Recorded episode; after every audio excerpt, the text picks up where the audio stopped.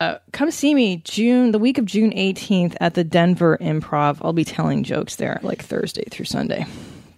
And I think that's it. Yeah. So, okay, let's do this. Hi, Kevin. Hi. Thanks for being here. Thank you for having me. Your Twitter is at Kevin G. Christie Yep. in case people want to, to find you. Find me. Get all up in it. You're the you're the neatest person. I just I, I've been enthralled with you for years. Really? Yeah. Ever since Okay. you saved my life in a gas station. I mean that again, that's a relative that's that's a that's a selective memory story. Yeah. You did though. I remember okay, w- I w- the way I remember it, it was is it the Chevron? Chevron so. in Toluca Lake. yes. Was that guy trying to sell you jewelry? I don't remember. I honestly don't. I remember my him assailant. having like a necklace. He was kind of fat and like kind of moly looking. Yeah. I remember I think he had like a gold necklace and he was like, "Hey, you should you're a pretty lady, you should buy this gold necklace." and you were like, "Nah, man, I'm good." and then he just wouldn't go away. And so I think and I knew who you I knew you were I, you weren't a stranger to me. I was like, "I know her. She's a comic. I think Yeah. we met." This is like 10 years ago. This is a long time ago. And so I just went like, "Dude, leave her alone." Wow. Yeah. And then he was like, "Oh, you're going to be like the big hero." And I think I was like, "Maybe, dude." like that. and then he left or whatever. And then after the fact you were like, "He had mace." And I was like, "Oh, I definitely didn't know he had mace." that may I may have been like, "Should I watch her get mace?" Like I'm not sure. Like that's too that is a good example of like an event where you and I had different narratives. Yeah, that's true because I on my end of it was like, you know, women get pestered all the time Yeah. in public. Lately, I've learned how to deflect any and all interaction with other human beings. Just no eye contact, uh, sunglasses all the time. But it's my dog digging into his So own good. pillow. It's the best. Right? It's the best thing ever. Like, where does he think he's going to end up? He's done it so many times and it's never led anywhere. So just the level of stick to itiveness. Yes, this is the only reason to have pets. is to watch. but yeah, so I just recall being harassed by some gentleman, and like out of the you came out of the blue, and I just remember being like, that is the most courageous thing ever. Because who in this day and age, you know, people just aren't courageous. I don't. I haven't had that level of chivalry probably since or before. I'm serious. So it always, I, I've every time I see you, I think of it, and I think of what a courageous, wonderful act it was. So Oh, thank, you. for doing. That. I, you know, I don't know that I've done anything like that more than. I think that may be the only time that opportunity pre- presented itself. he was in terrible shape, so I was like, if this gets weird, I can Terrible definitely shape. fuck this dude up. I was like, if this gets bad, I can fight him until the gas station attendant comes out. right, because they will. Yeah, eventually. Oh, hopefully. Hopefully. Yeah. Yeah, Toluca Lake, the dangerous streets of Toluca Lake. Yeah, let's be fair. It wasn't I mean It wasn't that, yeah. It was not. Thankfully, I mean, Yeah. God damn. Anyways. So today's topic we're doing memory and I um I've done I've covered Nietzsche in one episode, The Genealogy of Morals. So forgive me if you've heard this one before, but um the topic of uh, of of memory and forgetfulness is I think really important obviously as a human functioning being. Uh, Nietzsche believed that forgetfulness was um, imperative to human functioning. Um, you actually need to forget to go forward. And I'll just read you. This is from the Genealogy of Morals, uh, the beginning of the second essay.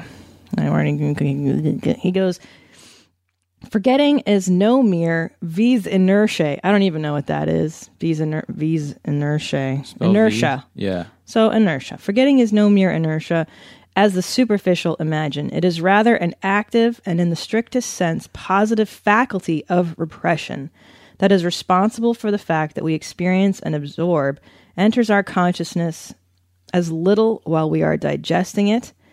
As does the thousandfold process involved in physical nourishment, so called incorporation, to close the doors and windows of consciousness for a time, to remain undisturbed by the noise and struggle of our underworld of utility organs working with one, sorry, working with and against one another, a little quietness, a little tabula rasa of the consciousness, to make room for new things, above all for the nobler functions and functionaries. Anyway, it goes on and on.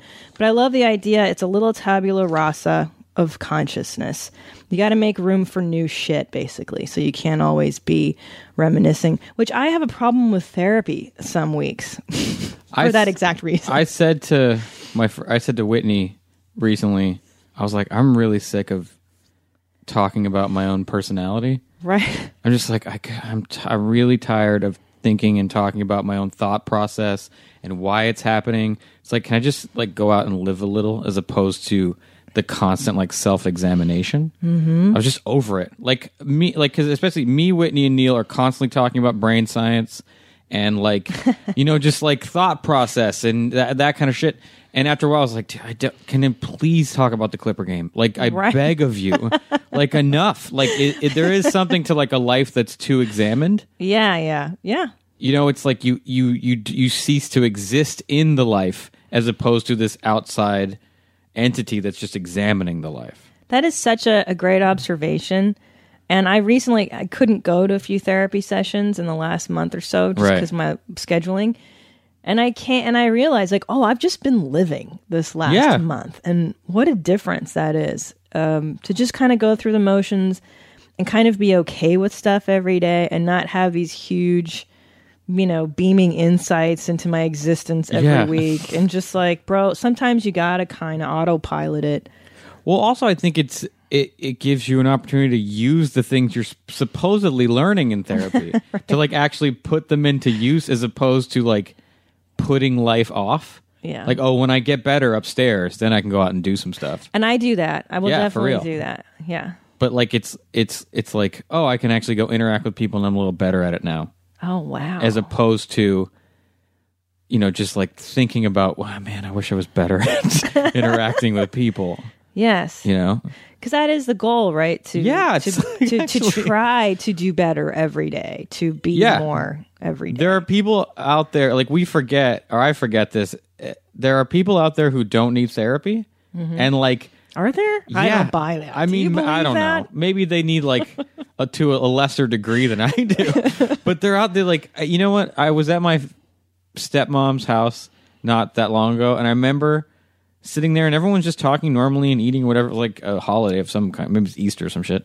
And I was like, oh, I'm the like sarcastic dick. Like everyone else is just fucking living their life and has kids and jobs and whatever. I'm the one who's like over analyzing every situation and just basically like jerking off this family event to, to the point where I'm rubbing it raw.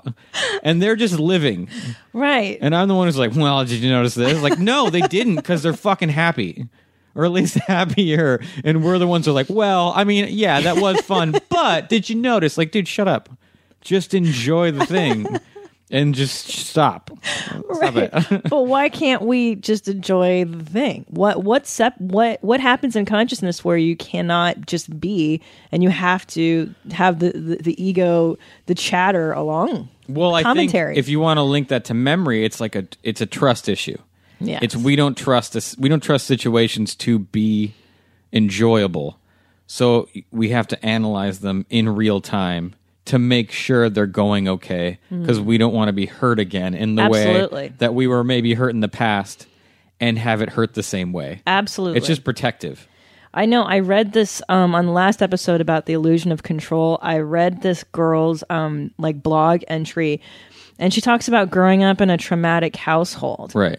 and how every when you grow up with this constant threat of abuse, psychological, verbal, you're always working the angles in your Yeah. head. You're always calculating out. well, this person says this, and I got to go do this, Yeah. and and blah blah blah. And it's really uh, like a PTSD. They call it hypervigilance. Yes, I and have that. You're always like always ready for the other shoe to drop. Like Yes. you almost feel comfortable when shit hits the fan. Yeah.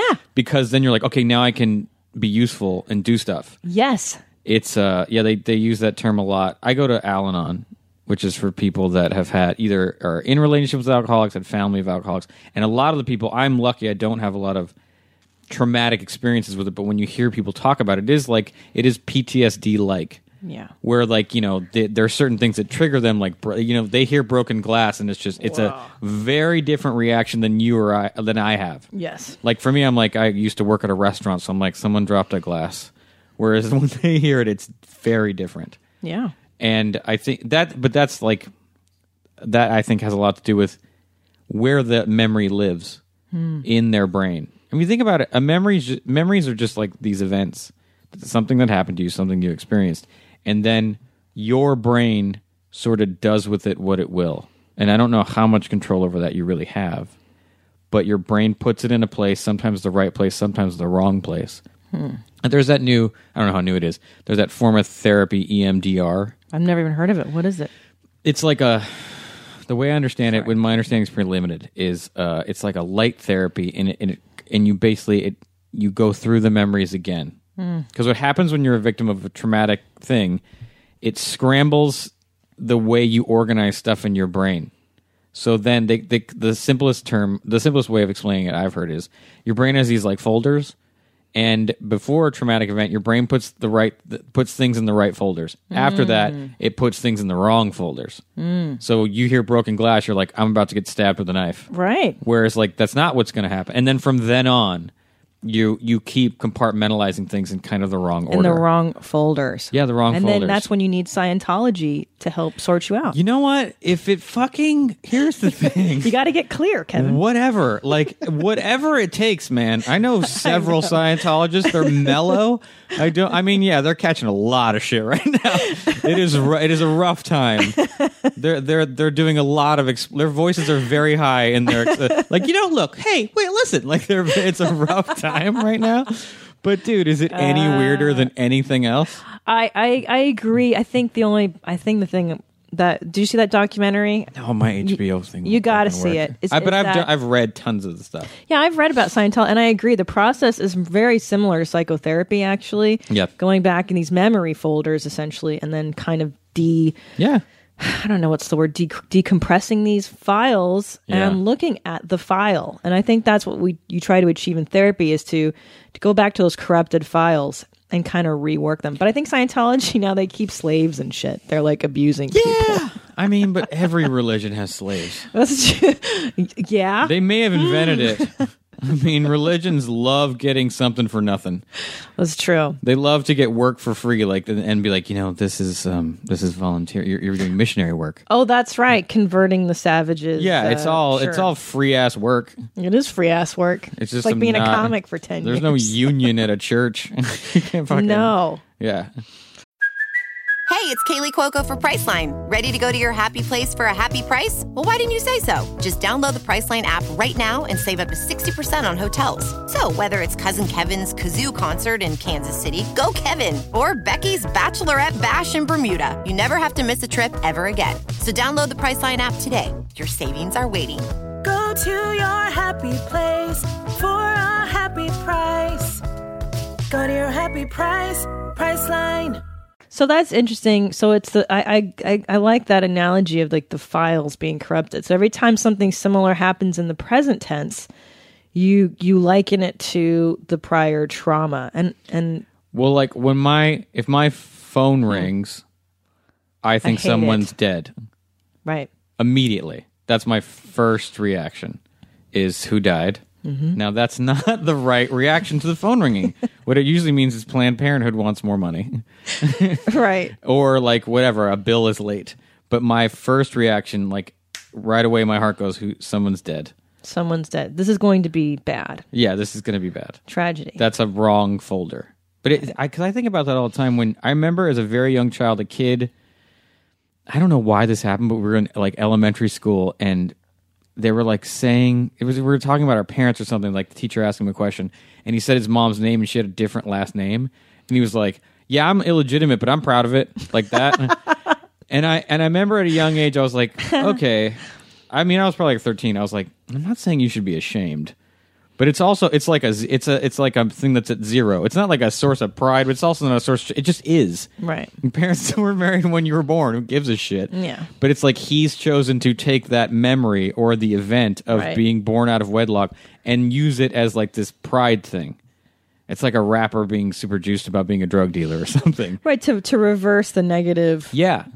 That's Consequences what or whatever memory's perceived. so malleable. Yeah. I mean, you hear people all the time, that, you- like when they're like, "I'm I'm glad I got my legs cut off in that car accident, otherwise I'd be dead right now." And you're like, "No, you're not glad. You're definitely not glad. You would have rather just have gotten sober without losing your legs. I, s- I hear the rationale, I, I agree. Eh, but I, I that's a thing you're doing in your head to make life less terrifyingly painful. Sure, I agree with you. Like, um, you know, like that girl who was a surfer and she had her arm bitten off by Yeah. the sh- and it, and it's one of those things where you're like, don't don't make that a good thing. That thing sucked for you. Yeah. And why are you still surfing? Stop surfing. if somebody you get your fucking arm bitten off, Yeah. maybe don't do that again. Yeah. You want to keep Yeah. the other arm, you know? Yeah, it's courageous enough just to have one arm and be at the market. Right. You don't need to surf. Right. Don't do Stop it. Yeah, like don't like you're clearly smell better to sharks than other humans. Right. So get out of the water, homie. Yeah. Like you don't it's that's the thing. It- people take bad events and, and have to make it heroic. Yeah.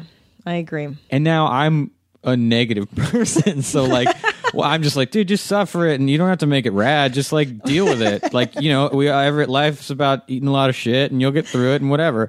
But they you know, they aspire to like a better feeling towards themselves than maybe I aspire to, Yeah. you know. So that's cool, I guess. Well, I, I I go back and forth. There are some days, for instance, I grew up with a fucking mentally ill mother, a Right. crazy borderline schizo mom, and you know I've had the therapist try to paint that rosy for me, like, Mm-hmm. well, it's making you a, a more empathetic adult, and you're like, no, actually, I grew up without a mom, and yeah.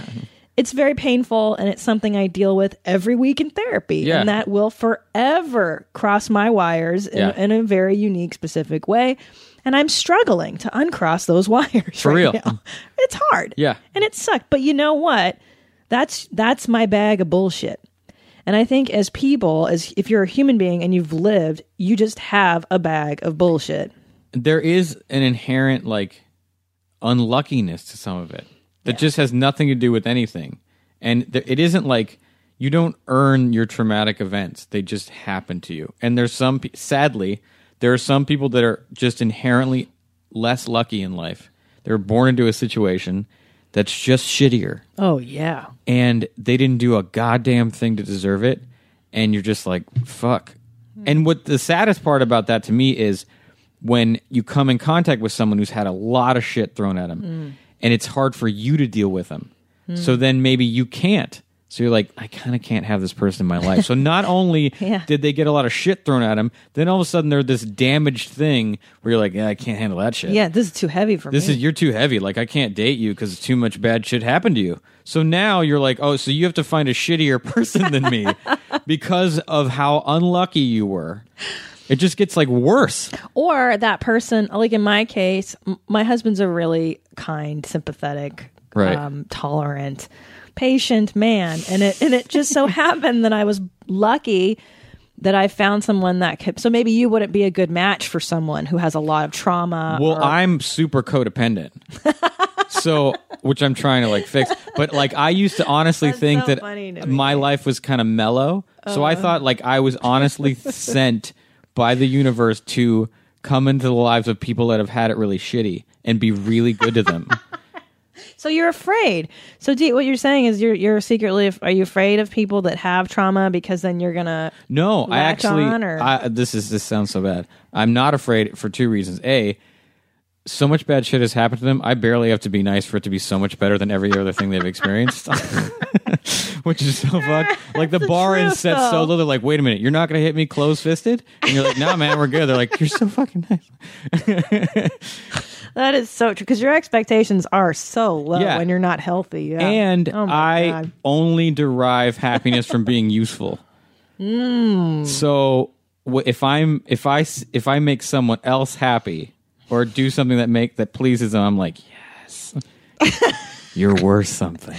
Oh, and then and then that way they can't leave you because you're so you're so useful to them that they need you now, right? So you're kind of safe in the relationship. Is that is that I don't the- know if it's even that, but like if they leave me, they're the villain.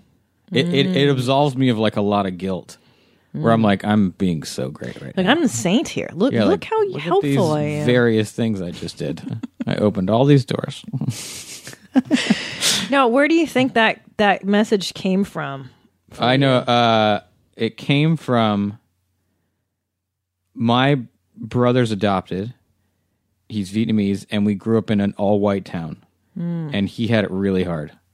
Kids were not rad to him. He's older than me, so it wasn't like I could defend him. He was they my parents adopted him before I was born.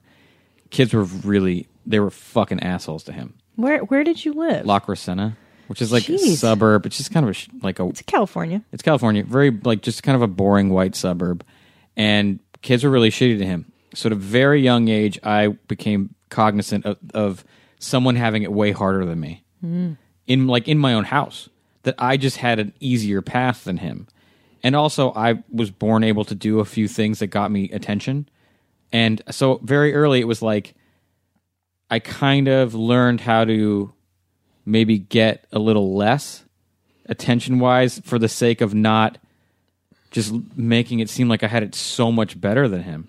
Like you kind of wanted to dim your light a little, so yeah, that or, uh, he or wouldn't- not only that, but my parents kind of had to just to like even, Sure. just to kind of even the scales because it was fucking ten times as hard on him than it was on me, and I was like the the the kid who looked like his parents and could draw really rad, and so everyone gave me a ton of attention, or it was easier for me to get attention, and so I just kind of learned early on, like I guess, and to almost take pride in that, like kind of martyrdom.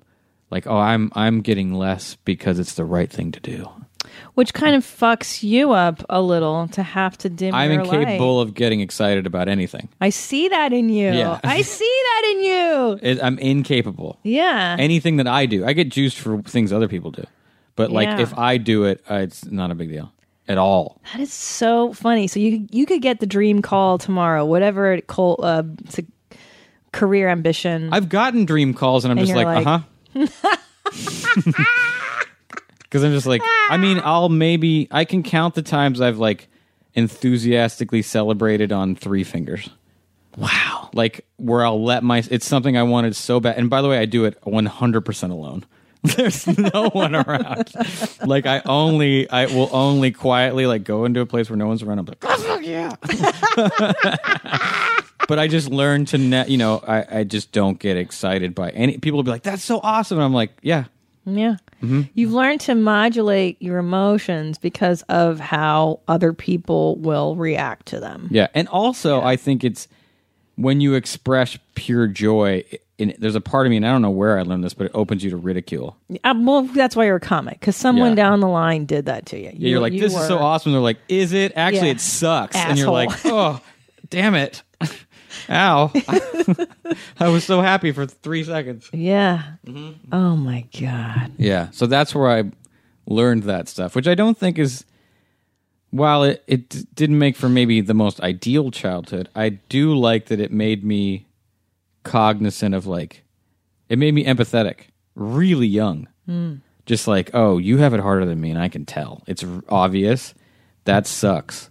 You have harder time than me. I have an easier time than you.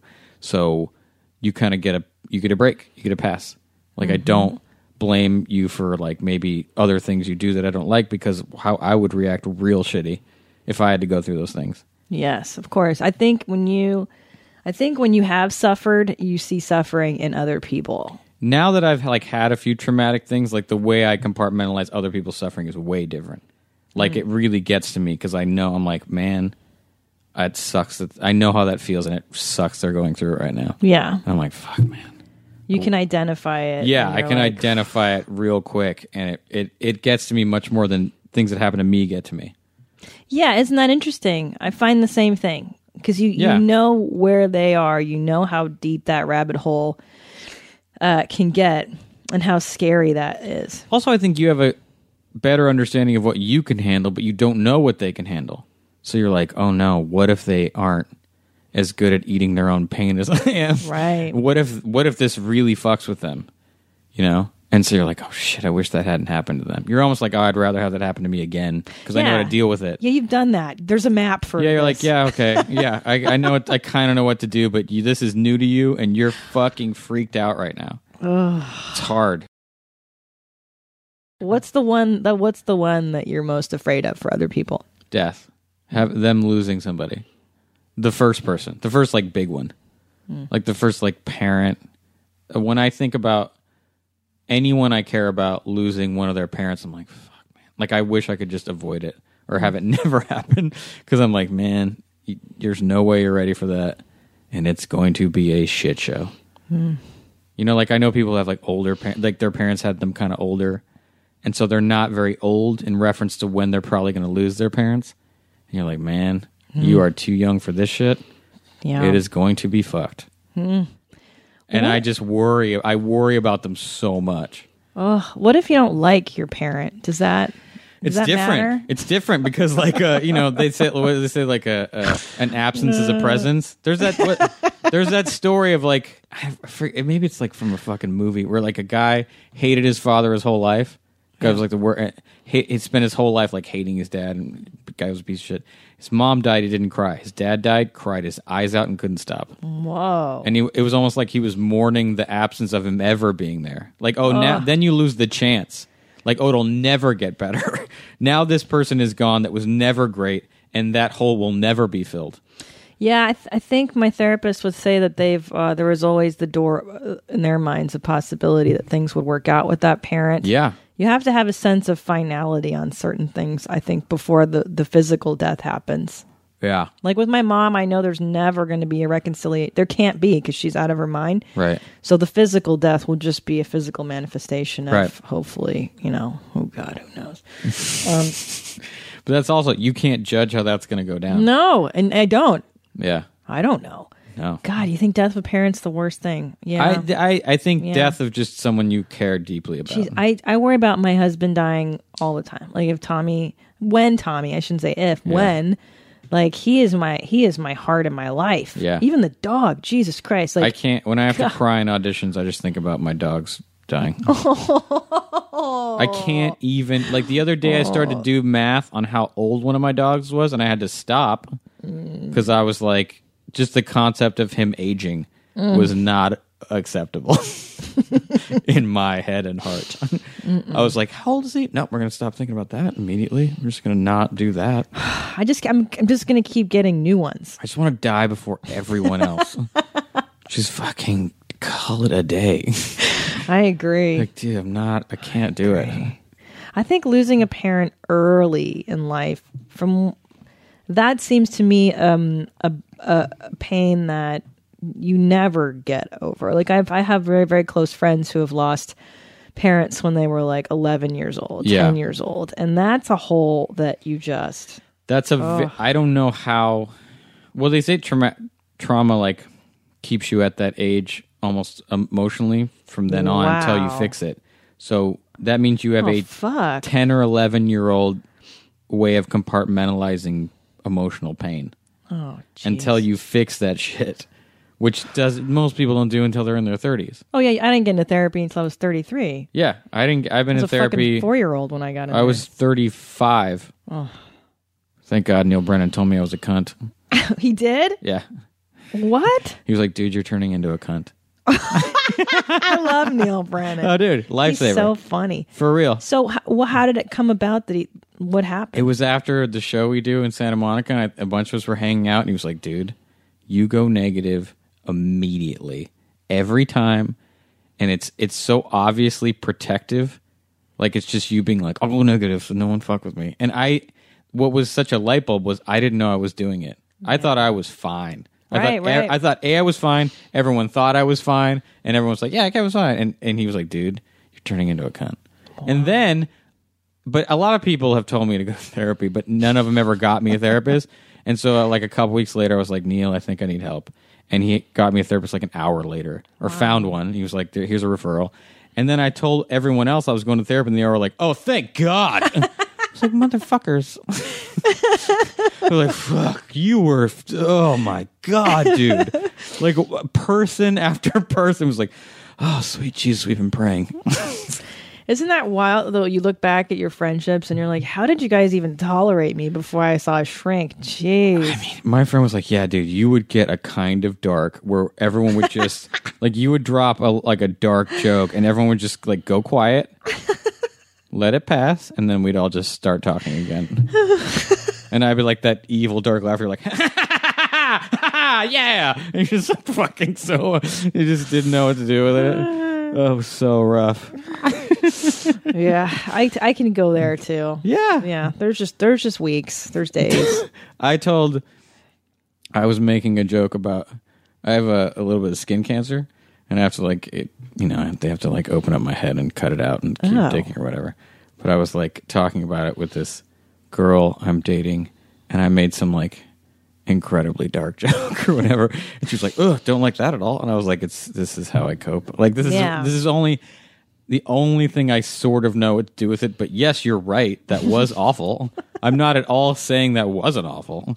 You're right. You're definitely right. That was awful.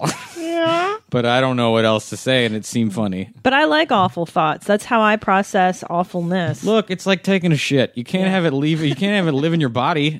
right. It's like that Nietzsche thing. You if you eat, Right, you, there's right. like it's like you have to process this stuff. Yes. And you keep, you know, like you absorb the vitamins, and then the rest leaves you. Just gets out. you have to pick. Yeah. Yeah. I love to uh, run worst case scenarios by my Oh. husband all the time. Like, oh my God, Jeans, wouldn't it be funny if right now you just screamed the, the N word at this meeting, at this meeting at like a major network and meeting? What would, oh my God, wouldn't that be horrible? I've had the exact same conversation with my friend about what's the w- quickest way to not get cast in a pilot is you you walk in, you say the n word, and ask who farted. you're like you drop an n bomb, say who farted, and then, and then you're just like, what's going on? Like they will. but you walk in and you drop N bomb first. It, it, the order is kind of like- yeah, I Yeah. think the, the n bomb is the shock, and then you then you you just shock everybody. And then, then you say who farted, and then everyone's like, yeah, and then everyone's like, "Oh my god!" Like no one would even know what to do. Like whose job is it to kick you out? They have to kick you out of the room. It's like eleven executives. No one's ever had the responsibility of like being security guard. So like the lowest level casting assistant has to be like, "You have to leave. You have to leave right now." Was the, the other day I came home with with, with this with this friend of mine, and I walk in. I, I, I'd come home from walking the dogs. I walk in, and I immediately locked the deadbolt. And she was like, "Why do you lock the deadbolt?" I do too. And I was like, "And the honest reason I do is because if someone tried to burst into my house." And left the door open. My worry isn't about getting robbed; it's that the dogs would get out. I also have the scenario that they're so cute, someone sees them and wants to kidnap them, and follows me. And is like, "Now's my chance." I burst in, grab them. So the minute I close the door, I click, which is inconceivable. you what kind of doggies do you have? Uh, a Chow Rottweiler named Cub. He looks like a tiny bear. and then a Chihuahua Terrier named Mr. Willis, who's just a real garbage face. A garbage face? just a real garbage face. smells like He's fr- he has the worst breath ever. He's from the streets. Uh, he eats everything. He is retarded. it's the best. He's so funny. Cub is so handsome. He looks like young Rob Lowe. And Mr. Willis just a lot, a lot of moxie on him. yeah, he's got to get by on personality. Yeah, he just likes to walk up to you and just lick your mouth. he likes to get his tongue in your nostrils to leave his breath for as long as possible. He's like, no, no, no, this doesn't end right. This doesn't end now. You're gonna have this in your face. Oh, the fish market mouth, like a Chinese fish market. That's Mm-hmm. yeah, what my dog's It's like mouth. it's like a it's like someone microwaved his diaper. it's the best though, isn't it? yeah, I, love it. I love it. Yeah, I love animals so much more than people. I it, that's I'm sure not healthy, but That's a trust thing. it is. I hate people. I mean, I hate them, but I, I I have a hard time. I have a I have such I have a hard time trusting other women because of my mommy issues. I have Yeah. a hard time trusting people. Uh, because of my fucking, chi- it- it's like a daily struggle. I spend a lot of time alone. yeah. No, my- I spend tons of time alone because it's like safe. Yeah, I know someone who went to the E EMDR thing and, and therapy and pro- it was trauma therapy, and the therapist was like, "I'm going to get like far away from you physically, and you tell me when you start to feel uneasy." and the person said it was like 25 feet away, and he was like, "You mean so for my entire life?" Anytime anyone's closer than 25 feet, I don't feel comfortable. And the therapist goes, I've had to leave the room for some people. wow. Like so, literally, that's like your. That's how unc- the only place I feel safe. I feel safe in two places: my house and an Al-Anon meeting, because everyone there is so like They're all there just being like, I don't get it. I'm like, everyone, no one's fucking with me. No one's fucking with me. We're all just like, hey, is everyone okay? Like, it's fucking, we're all barely there. We barely got there. But yeah, I feel safe Yeah. alone in my home. I, I agree. And I here's the other place I feel safe is the comedy store. Yeah, I know. How weird is that? Right? Because we're all misfit toys. Everybody's broken. Have you been in the new bar? Very I love safe. it. Yes, Very so safe. safe I know. place. I love it so much. Very safe. I go to the comedy fr- store. I go place. straight to that bar now. Yeah. straight, and I just sit there and I work on my, you know, very safe And I just, feeling. if someone comes in who I want to talk to, I can. It's like Yeah. the perfect buffer for comics. I feel so protected there. Yeah, I me remember too. a guy was near me. He was talking to me and he yelled at me enthusiastically, not like threateningly. and Brett Ernst like ran towards me thinking I was about to get my ass kicked. Like, I'm fucking protected at that place. It's great. yeah. I feel so it's good there. But it's just the right amount of interaction with people. Yeah. Mm-hmm. It's just the right amount of like, hey, how are you? Okay, I gotta go now. I'm uncomfortable. I gotta go talk Yeah. Mm-hmm. to someone else. You get you get your fix of being with other people without Yeah. feeling your boundaries are gonna be messed with and you're you know. allowed to walk away from a conversation at any point because you're like, oh, I got to think about my set. Yeah. When what Yeah. you're really thinking about is thinking about is not talking to someone. Yeah, I'm done here. Like I just don't I'm I'm done with this thing. I'm gonna go over here now and see if there's Yeah. something I'm interested in. Yeah, Yeah. Which is fine. Which is like perfect interaction. Yeah, and group therapy. I used to go to group therapy. Really? Yeah, and in high school it was like mandated. I think they knew my home was unstable, and they were like, "You need group therapy," Okay. and it was the best. It was the best because nobody's life was as wacky as mine. I remember. You could just you really crush that round. Yeah, I was like Clo- all Fucking- closers. amateur, bro. Yeah, Your set was all closers. yeah, dude, totally. They Yeah. were like, "My mom wanted me to clean my room today," and I was like, "Okay, my sister's on meth. My uh, Indian stepdad threw a plate of food across the room." That's Ah, my mom kicked me out again for looking at her funny. Yeah, like what are you talking about? That's what I've gotten from going to like meetings is I hear people who have had it a kind of worse than me where I'm like, holy shit. holy shit. I want to A, hold you. Yeah, And the, and and it makes I'm like you're all right, dude. but then that's isn't that a codependency anonymous meaning? Do you have to resist the temptation to get? No, no, no. enmeshed? Oh, You're allowed to like. No, you don't get like enmeshed. you're just okay. like, fuck. I hope you get better. yeah.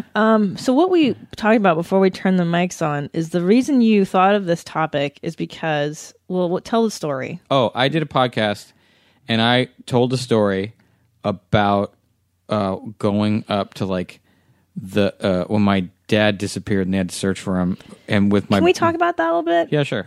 That is a that is a really horrific uh, story. I'll let you. Uh, it. m- my dad got lost hiking and froze to death. so they like went had to like you know there were search parties and things like that.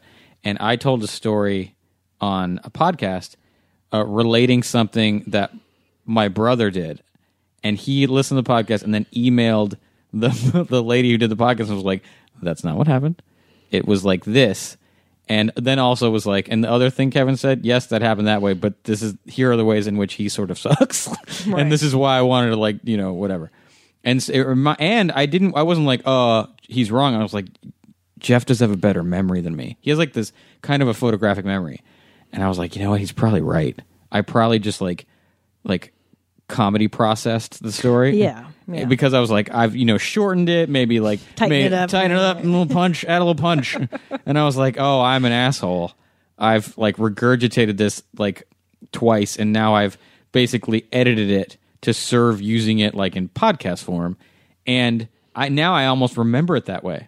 Yeah, that's interesting. That's the thing. I I Yeah. realized that with a cup, and I'm not. The memories aren't coming to me now, but I I- I remember a few things, and, and I almost recently was like, did that happen that way, or have I now told myself it happened that way? Yeah, It's far enough back to where I'm like, I don't fucking really know. yeah. I don't know if this is a thing I am now telling myself, and it's and it's been overwhelmed by so many other memories that I'm just like, oh yeah, that's that. What, that's what happened. Yeah, and the older you get too, like I'm 38 now, and I have so many memories. Yeah. And then so much shit that I can't remember. Yeah. I've blocked out a lot of stuff. Apparently, that's what they say it is. Yeah. Yeah. Just block it out. Uh, but yeah, a lot of it gets fuzzier and fuzzier and melded together. And Yeah, so I'm basically Terrifying. using some of these memories as narrative. Hmm. To a certain degree, it's like, oh, I need this story will serve me in this way, and I've and I've gone into my brain and edited it to either make myself worse or better Mm-hmm. in the situation, so that I can use that to affect myself in whatever way I've determined useful, which is total bullshit. but like, it's crazy. seems really human. No, that that is how I think, and I think what what you just broke down is that that's how we process stories. That's kind of the the danger, I guess, if your brain is scrambled, if your Yeah. wires are crossed in your past, is that you will interpret past events a certain way and to fit your narrative. Yeah. And the the real and, and that's okay, but the real danger is that you interpret present events Yeah. in the way that the past did. And then you never kind of get well. it's a game of telephone within your own mind. And so, yeah, you re- you interpret what someone's doing. You're like, that person's trying to attack me, and someone else is like, no, they're not. yeah, crazy. That no. person does not give a shit about you Yeah. at all. That's the one thing I've Yes. learned recently is everyone's on their own program. yeah, yeah. The time they actually spend thinking about me minimal at best. At best. like and it's f- it's really freeing Yeah. to where I'm just like, "Oh, I can go do all I can just go live my life. I'll see these people when I see them." But until like almost until I'm in front of them, I am straight up not in their headspace. And no, and and uh, and even when some they do things that are then they do things that affect you negatively, like again, nine times out of ten, that person's just acting out of the way in which they know how. it's really not that hard to figure out why they did it. Yeah. And you're like, oh, that, like, you get mad for a second and you look at it, you're like, oh, they didn't fucking stand a chance. Yeah. you're like, they didn't, that's not what they wanted. No one, people don't actually want to be dicks. Well, okay, I have two thoughts on this. They're sociopaths, yeah, yeah. Although sociopath's the word that gets thrown around a lot now. because there's a lot You think? in L.A. I, uh, I mean, you could make the case that if you're a sociopath, you go to certain places in the world where you can use those traits. But I notice that people, whenever you hear about people like wanting success, or like, man, if I got this, I can tell everyone to go fuck themselves. like, it seems to be just like, when I get big, I get to be an asshole. Yeah, But I don't know if that. mo- And then there's the other thing where it's people who want to get like big, it's like, oh, I want to build like an animal sanctuary. that's what I'm gonna be doing. Yeah. Just dogs. Yeah. I'd save horses too. Hor- I hate horses. What? You like I horses? don't, no, but they get Ugh. mistreated. By whom? People who ride them. I know. I agree. That's why I don't. I don't want to. Why would you sit on a horse? Mm. Why It's- would you sit on it? They're, they love it. Fuck No, yourself. they don't. Fuck yourself. really? Do you love the? Do you love a heavy backpack with a, per- a thing on it that hits your ass? I agree. How So do we? dumb. How did we determine? No, that they the love horses running. love it? They love Yeah. running. free in fields. Free without a without a harness. That's like saying someone loves headgear. No, it makes them smile happier. It's bullshit. I agree. I, Love it. Fuck you. I don't like the whole horse culture.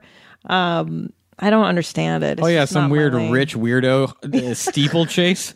That bullshit where they what, what's the thing? with, Uh, uh, Mitt Romney's wife was really good at it. It has some a asinine name, like fuck. It's a, it's a, like horsentry or some bullshit. And and they just take this beautiful animal that should yeah. be just cruising around and like no, we're gonna break its spirit, hop on top of it, Yeah. and then make it jump a ridiculous parade so I can For- wear this fucking hat. for rich people to clap, and no, there's no utility. There's no purpose. Yeah, there's never been a polo match that had more than 400 people watching it. Yet here we are, several horses involved. And then as soon as one, God forbid, breaks its legs, they just take out a gun and kill it. I know. Assholes. So inhumane. Fuck. Fucking horses. I just blame the horse. I'm like, why do you let them do this to you? I hope, You're a, a, I majestic hope a horse animal. rapes Mitt Romney's mouth. Until he dies, Me too. until his head falls off his body. I want a horse to hate fuck Mitt Romney's head off his body, and everyone else who's ever uh, played pu- played it- done anything like that. I want the horses to rise up. Wasn't there that guy that was trying to have sex with the horse and then the horse killed him? And nothing made me happier than knowing that he died. I will masturbate to bulls g- gourding uh, bullfighters. I will. I will. I watch. I wa- when there's a ta- there's a footage of an elephant at like an Indian wedding, finally snapping and just Oh, trampling a bunch of motherfuckers. Great. The erection I have to hide is substantial. because fuck you, I fuck you know. guys. You can't know. fuck with you can't keep fucking with people like this. No, it's like yeah, well, I shouldn't fuck. With no one watches that video and goes, "Oh, how did it happen?" They go, "Yeah." When a when an elephant snaps and goes ripping through a circus, you're like, "Yeah, man, Yeah. about what, time." What did you think was going to happen? It's like that movie Falling Down. It's Yeah. just it's elephant falling down. But yeah, right. I wish I I I would I I wish there was just a channel devoted to bulls just killing Goring. matadors Yeah, I agree. You know and what? going into the stands and killing the fans, You know, oh yeah, for sure. They get punished too the for adults, encouraging it. the kids, I know. Everyone. Fuck 'em. Everyone, fuck them. I also get upset. This might be too nitpicky, but when I watch Caesar Milan, I love that show, and um, and I I get upset when I see people picking. Like you have to really be selective of the type of dog you bring into your home because they are wolves essentially Yep. that are domesticated, and that's why I pick tiny little lap dog shit Yeah. dogs. They make tiny shits. They don't really do much. They don't need a lot, and it's perfect. But um, I- it really bums me out when people get these like massive 150 pound dogs Yeah. that have severe exercise needs, and Yeah. they're like, I don't know what's wrong with him. He's just Yeah. chewing up the house, and they live in an apartment. You see a Great Dane in New York, you're like, you're a dickhead. Yeah, Like, send it to Wyoming. Make a trade. yeah, Yeah, there should be no So dog selfish. over 20 pounds in a major city. in an apartment. Yeah, like if Yeah. you're if you're not capable, uh, and, and if you do have one in a tiny little space, you better be running with that dog You every better, day. yeah, dog park. You better have a ten miles. regiment. Yeah. My do- my pets run the schedule of my life. Oh, mine too. Isn't it the best? It's the best, but like I can't, I can't like spend the night at someone's house spur of the moment. Like that's not Sure. an option. I'm like I gotta go but because you're those but you're a good dog owner. You're a good dog daddy. I love them so hard. I love him. I love him so They're hard. my very best friends. They can't talk back, and they can't bring up the past. I'll kill everyone. I will li- like if it, I will kill anyone. I know. Me too. Tries to hurt my sweet little FIFO. The mistake someone would be making by trying to hurt one of my pets would be one they would never be able to fix because they'd die. I know. So wait, but back to memory. Okay. Okay. Well then, how do you go on? How do you live after the tragic death of your father? How did you? This how many years ago was this? Because I do remember when this happened. Seven. horrible. Okay, so I mean, how long before you felt like a human again? And probably five. I was probably like a robot, like full robot for like five years. Like a, just like a ghost person. Like where I was like, and it wasn't like I remember telling the person I was married to, like you should probably just leave because this is never. I'm never gonna get better. yeah, Like this isn't. This doesn't go away. You'd be better off. wow. And that's I mean, that talk about self awareness though on your part to be able Yeah. to say that to somebody and I mean, it was just like I I remember having the sense that I didn't care about doing anything anymore. I was like, what? what's the point? yeah, what's the point? It was like that, Yeah, where I was like like overwhelmed by the chaos that is like the universe, I guess. Where I was like, oh, this is the first, and then other people kept dying, so I was like, oh, this is what life is. This is like, oh, every eighteen months, someone who really liked you and who you really like dies. So this is just life. So I'll just do this alone. Like I'll just uh, I'll just do this by myself, and like everyone should go away. And it made sense to me at the time, like just kind of empirically, where it's like, okay, I can't I can't manage this and be like a happy person emotionally. So let's just not involve anyone in this, and I'll be not fine, but like it'll suck, but at least I won't be like dragging anyone else through it. but the irony being that sometimes other people can help bring you out of Totally. the darkness. Yeah. that's what I've learned since since like getting to therapy and going to the program I go to is if you let people actually help, it helps. Which Right. sounds so simple, but like letting people be nice to you is like which I have have had such an aversion to because to me it always was like, well then I owe you. No, yeah. Me Like too. if I let you be nice to me, then you I I then you have you're gonna want credit. Like I owe you. I can't like I can't be myself anymore because I, I now like live in debt to you. Mm-hmm. Whereas like that is so. Fu- Whereas I'm constantly doing shit for people and expecting nothing. Yeah. And they're the exact same way. They don't expect anything. But like I took that memory and turned it into this thing for a while where I was like, oh, that I'm using this event and the memory of it and how I compartmentalize that memory, and I'm, and I'm incapable of using it for a, to learn from, or I, I'm just using it as a as a means by which to turn life into a thing that is a thing you suffer through. Mm. You just get through. Now, had you had a depression spell before? Was this the first time? I was never like the happiest kid or anything. I was always kind of like a quiet kid who, who like, you know, I guess was just, I, I you could say I had like low level depression, but I kept to myself and I was sort of like ha- I had friends for sure, but I also was very comfortable like by myself. Like I, I can I can't remember like doing lots of stuff socially. I just like was like the kid who was always like drawing or whatever yeah. which that was my identity and like that was like the foundation of how I got attention and my self-worth. So it never felt like uh guess I'll just draw alone. Like I, that's always like it felt really satisfying. like, Like, I I'm s- I feel stoked. I get to Yeah, I do feel what I really like like, to do. comfortable and safe when I do it. Yeah. It feels like really satisfying like time goes by super fast. But yeah, I probably was like kind of a sad kid, I don't know. My parents like but again, super normal things like my parents got divorced, which is the like open mic of trauma. It's like nothing. Yeah. Well, how old were you when they got 10. divorced? That's actually that's I think that's hard. Like mine divorced at four, and I think ten's harder because you actually have memory of them together. Well, yeah, I knew what divorce was from like TV. Yeah. Well, and growing up, I'm sure in California, everybody. Yeah, everyone got divorced. Yeah. But I remember being like, my parents getting divorced. My best friend was like, mine are divorced. And I was like, oh. okay, well. Yeah, and Yeah, he was like, and what? And then you were like, oh, everyone's is? Okay. Yeah. Like, it's not a thing you complain about, especially in Yeah. LA. It's super normal. yeah. I think people's parents are together are real weird. I agree. I agree. My husband's parents are together, and I was like, what the fuck? I agree. To me, divorce is like just the beginning. It's like, ah, all right, that's that's like JV squad drama. That's nothing, dude.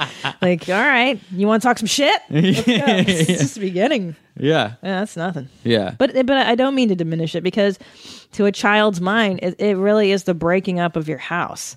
It's everything you knew is now different. And it's, the first, like, traumatic. sprinkling of realism. yeah, It's like, there's no Santa. People don't stay together. and it's all happening at ten. Isn't that when you find out about Santa? Nine, I th- eight. yeah, somewhere around there. I think I found out a little earlier. Hmm. But yeah, it's like uh, fairy tales are fake, and your parents stop loving each other on Wednesday. so, and then so they split, and then who were, who did you live with, mom? I lived uh, initially with my dad at our house, then he got remarried, and I went and lived with him a lot of the time, and then would go back and forth a little. And then I didn't get along with my stepmom for like a little while, so I went and lived with my mom for like most of high school, and then I eventually started getting along with my stepmom again, and so now it's just like normal. Step parents are so hard. Step mom. It's an impossible needle to thread. yeah. They they you, all of a sudden they're your family. I was a fucking little at like sarcastic asshole. You know, she's trying to also manage my father. Uh, She had kids, so she's in, also in charge of my father and her daughter's getting along. Meanwhile, I'm being a asshole, and she her job's to get along with the asshole. that sucks. and it's just it's just a lot of it's too much to do all at one time. So like I don't look back and I'm like, oh, you should have fixed. It's like no, it's it's a h- really hard situation. Well, don't you find too is that did your did your father marry somebody similar to your mom emotionally? No, I don't think psychologically, so. or No, different? pretty different. So he actually figured it out the second time Yeah, around. I think That's he. remarkable. I think yeah, I think he married someone who was like maybe a little more type A than my mom, and was just like a little more assertive and like I don't know.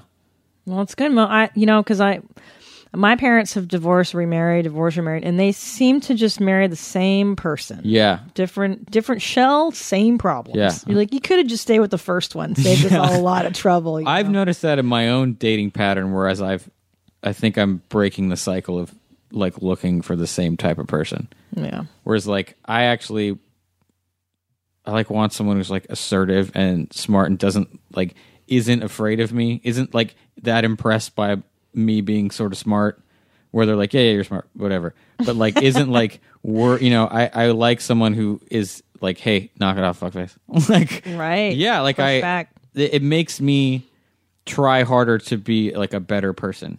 Like I, I mean, I just want to try harder. Like the littlest extra effort is such a huge yield. It's not like twenty percent extra effort gets you like sixty percent in return, That's so true. and all you have to do is like So like I opened the like this this girl I, I started seeing now like I still op- like we've been seeing each other I guess a month. I still open the door to the car, and I'm going to like is I'm going to try to forever. Yeah. Like why not? It's so fucking easy. Dude, can I tell you? Someone, Tom and I have been together for 10 years Mm-hmm. total. And I have to tell you that if you're not kind and if you don't do those little things, I think that's how you unravel a relationship. Also, they're the one who's being the nicest to you. Yeah. Usually. Yes. That's the irony, but a lot of people treat the person closest to them the worst. They well, it's make that because person it takes the most unraveling to get them to go away. You have like this Oh. big leeway where you're like, "Oh, you love me." So I can be a dick for fucking a year. Oh you could be a total asshole for probably an entire calendar year. Like intolerable for a whole year to where he'd be like, "All right, I can't. This is enough." He would Too hang in much. there for so long. So you have instead of taking that goodwill and rewarding it, most people test it. yeah. And that's the thing I don't ever want to do ever again. It's so it's so like lazy and it's so selfish. That's what I'm going that's what I'm doing with those memories. Is like you remember when you did that super wrong? like don't fucking do that again. It's almost like that episode of Seinfeld where Costanza just does everything he normally would does the opposite of his normal instincts. Whereas part of me now things that would like make me uneasy. I just do them yeah. like when I'm like, uh, actually, if you, I mean, I don't really, I was like, I'm not really into that. Like, I mean, if you're like, if- I feel a little awkward. It's like, no, no, I just go, I literally walk right towards them. Yeah. And every single time, I- I'm glad I did. Mm-hmm. And I'm like, what the fuck? You spent 20 years being terrified of like that thing or whatever it is. It's always some social thing Yeah, of course. like going to meet or whatever or these people or and it's just like oh so, like i get weird it's like no one's gonna hate like do you think it's so arrogant to think you're interesting enough to have someone hate you like really what are they gonna hate about me my fucking cardigan like what are they mad at Yeah. like oh they're gonna hate me like really Yeah. why why really you're that you're a supervillain like mussolini like you're just a fucking guy who lives in los feliz like you're not that fast well, no, and they're probably in their own worlds of hell. Everybody's in their own head of, yeah oh my God, do they see this in me? Uh, Um, uh, I look this way and blah, blah, blah, blah. It's, I met this girl's like best friend, and I was like, at one point, I was like, she like went g- went to the restroom. And I was like, "Am I doing all right?" And she goes, "Oh, I don't care if she likes you, I, or, or I don't care." She goes, "It's just I just want you to like her." Like it wasn't a test; it was like a test for her. and I was like, "For real? I like everyone. I will like everyone. yeah. Give me ten minutes. I will find a reason to like everyone." Yeah. I get if you give me the the nice thing about codependence is if you give me a little if you give me a minute, I will find a reason to make all your behavior okay. to justify it. yeah, I'm So you don't like have you to- Mm. didn't fucking stand a chance. Yeah. Also, yeah, it's interesting. I think the the key to this discussion about memory is like I guess you have to acknowledge it in the moment of of when you go into something and you're triggered by whatever. Yeah. For instance, your your example of the glass breaking. Mm-hmm. Do you go, ah, I'm gonna get, or do you go, okay, I get that. I know what that is. Yeah. I'm being triggered. This is a this is not a rational response right now that Yeah. I am having. That's what I've learned. I and to a cer- to a certain degree, it sounds kind of intense to say, but I can't trust my own brain.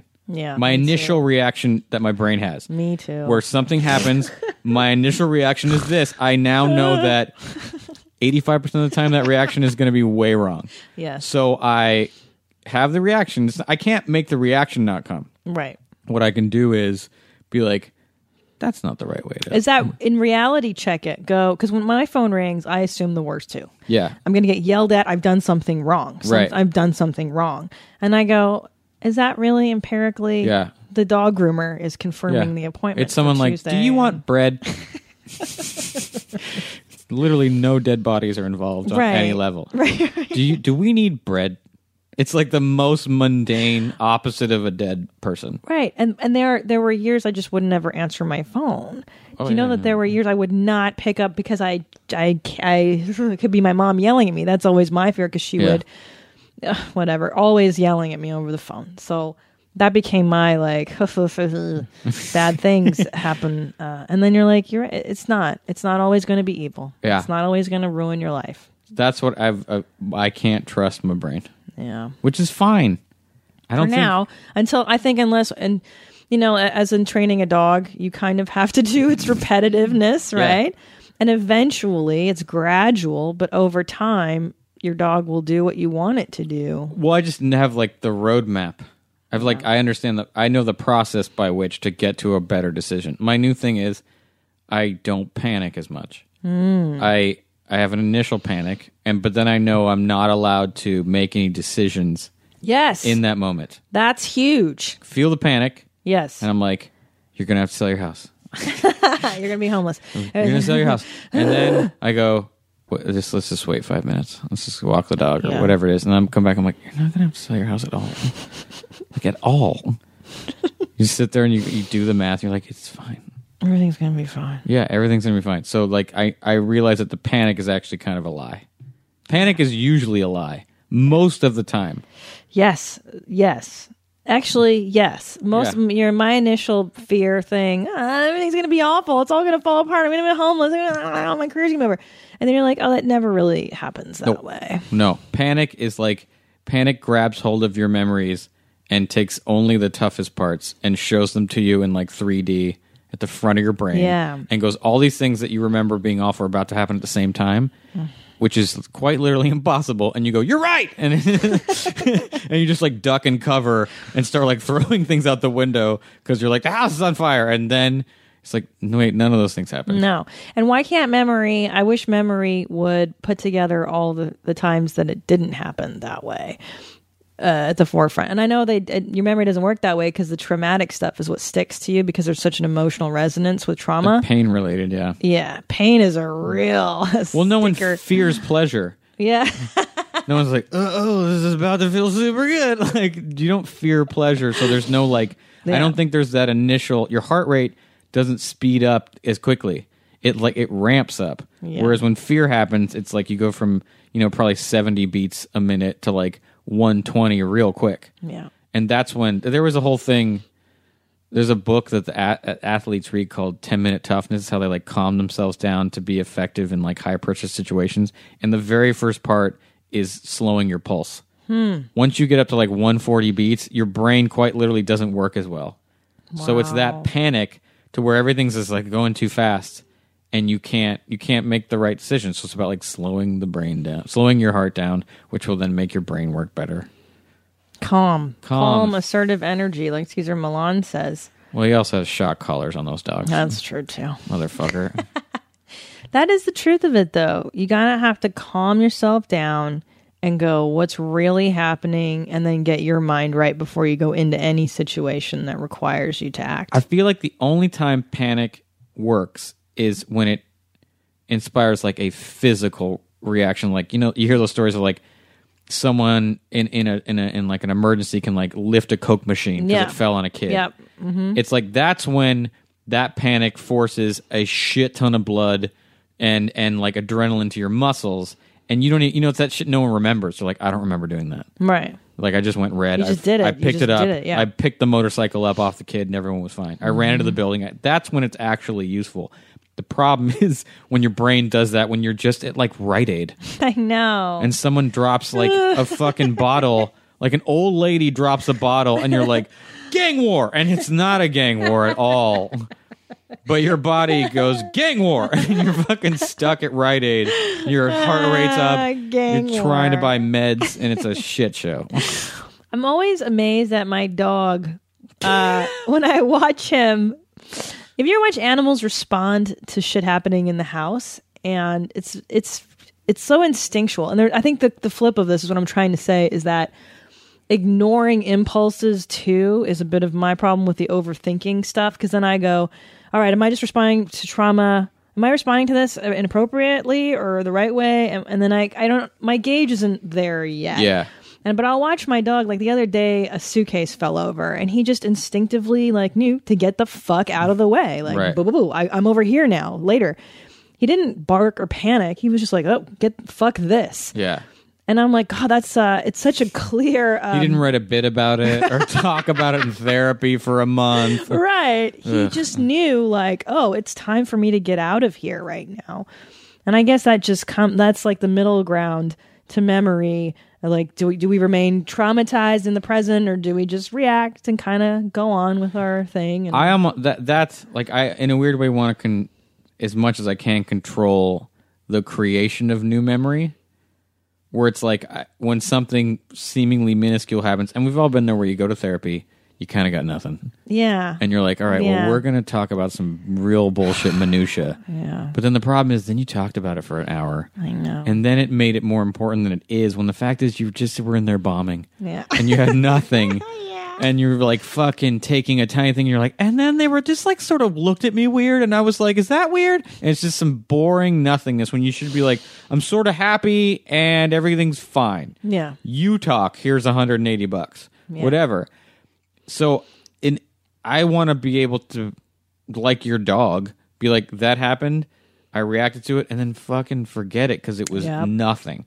yeah. and then like don't remember lately people are like what, what were, when did you do that and i'm like i don't know or like when did you have that happen i'm like i don't remember like did you work last week i'm like i don't know i don't know anymore because i'm not i'm not like fix try, i'm not trying to fixate on things that i have no use for Yeah, and it's also um, the fear of the feelings again, which I've really found for me. Like when bad things in your past kind of come up in the present again, the potential for the thing to go bad, you're like, I'm really not afraid of a bad thing happening. I'm afraid of feeling the feelings, yeah and that's really it's like fear. It's you're just dealing with fear. i mean Fear it's and been feeling. suggested to me to go to like trauma therapy i was like yeah i can't do that yet yeah. You're i'm not- like you're i'm not, i there. don't really want to live i don't i'm not ready to like feel it again Oh God, no! yeah that's the part of It's the worst. Marin said something to me that I think about a lot that I think is smart.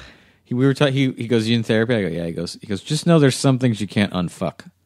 and I was like, Yeah, you're right. Like while we're all like getting better, our memories and the things that have happened to us are like a like embossed part of our makeup. Yeah. And while I think what we've been talking about is how they're malleable and selective and you know you can change them in your mind is like you can at your best hopefully train your brain to use them in a way that's useful.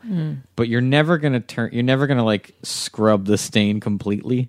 It's always kind of there. It's like a bad tattoo. Like even when they laser it off, there's that mark. and you're like, yeah, I mean, I made some mistakes.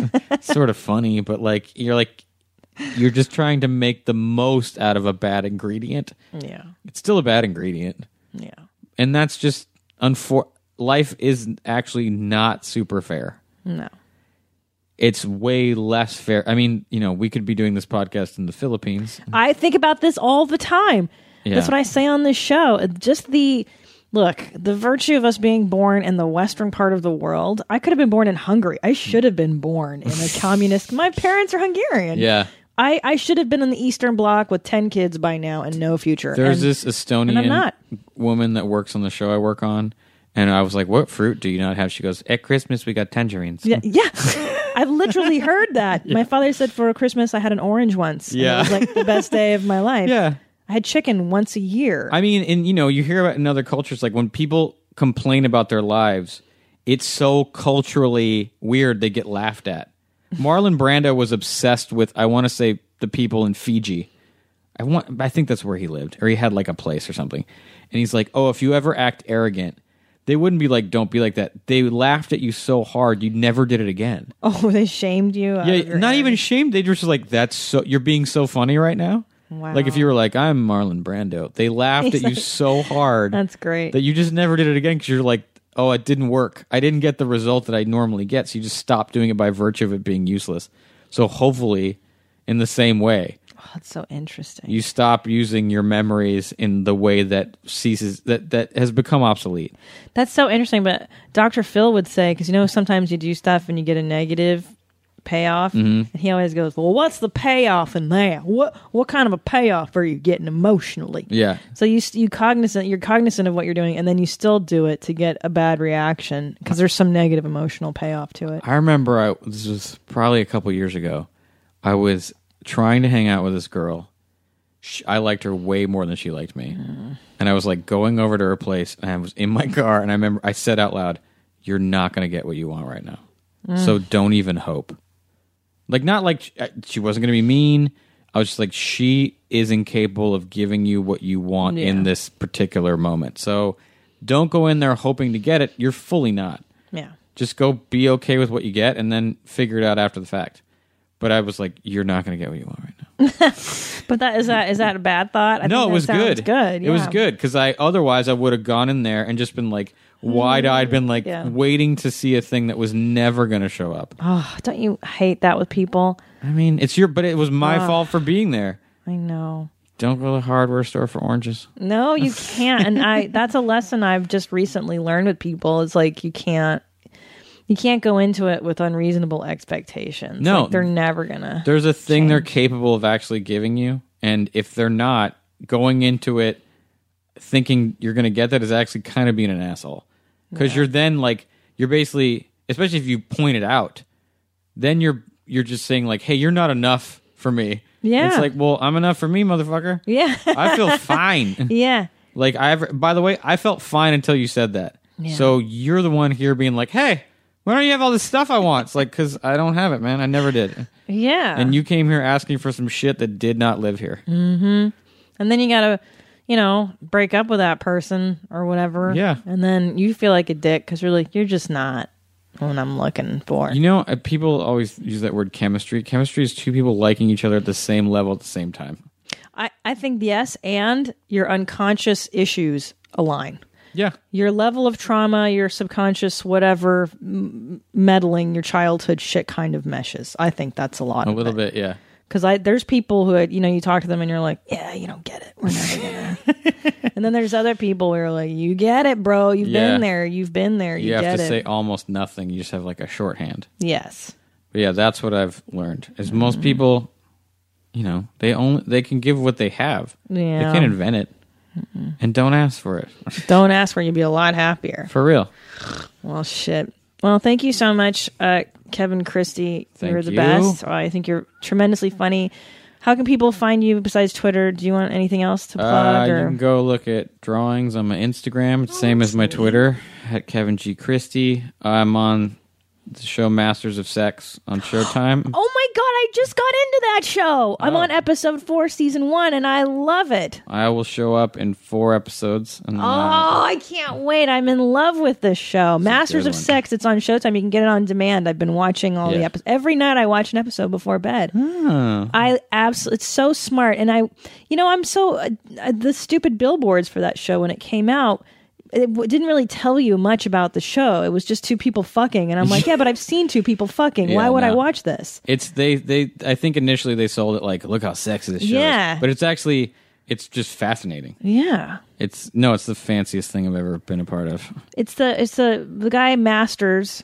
Uh, Masters, Masters and and Johnson, Johnson. they did pioneering uh, research about sex in the 50s, 60s, 70s, and 80s. It's wonderful, and at They're least the ones where who I am- like started with touch therapy and surrogates. Like they broke, they basically mapped the female orgasm. It's intense. It's so cool, and it, the the characters are outstanding. It's Oh, really dude. well done, Yeah, and you know it's a little bit titillating, and it's a Yeah. it's a lot smart, and it's it's such incredibly smart. The good- people that write it are fucking smart. Michael and Lizzie are such good actors. Ka- Everyone Yeah. on that show is so good. God, I, I can't believe it! I can't believe you're on the show. I'm so excited now to watch it. It's exciting. What do you play? Can you I tell me play that? Lester. I'm the archivist. I show up.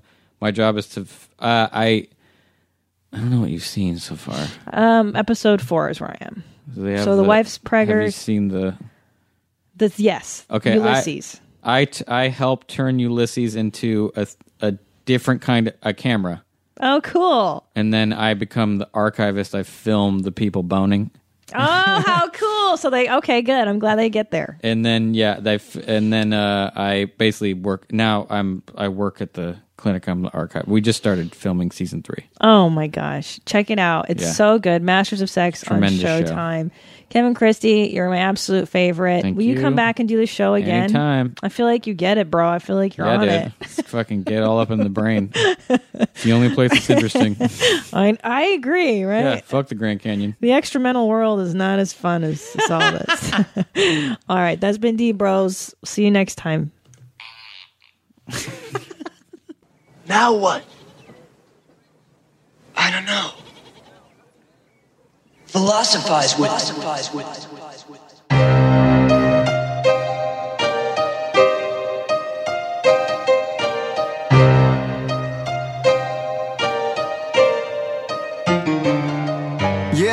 It's Christina P, aka Miss Jeans. This ain't your mom's house.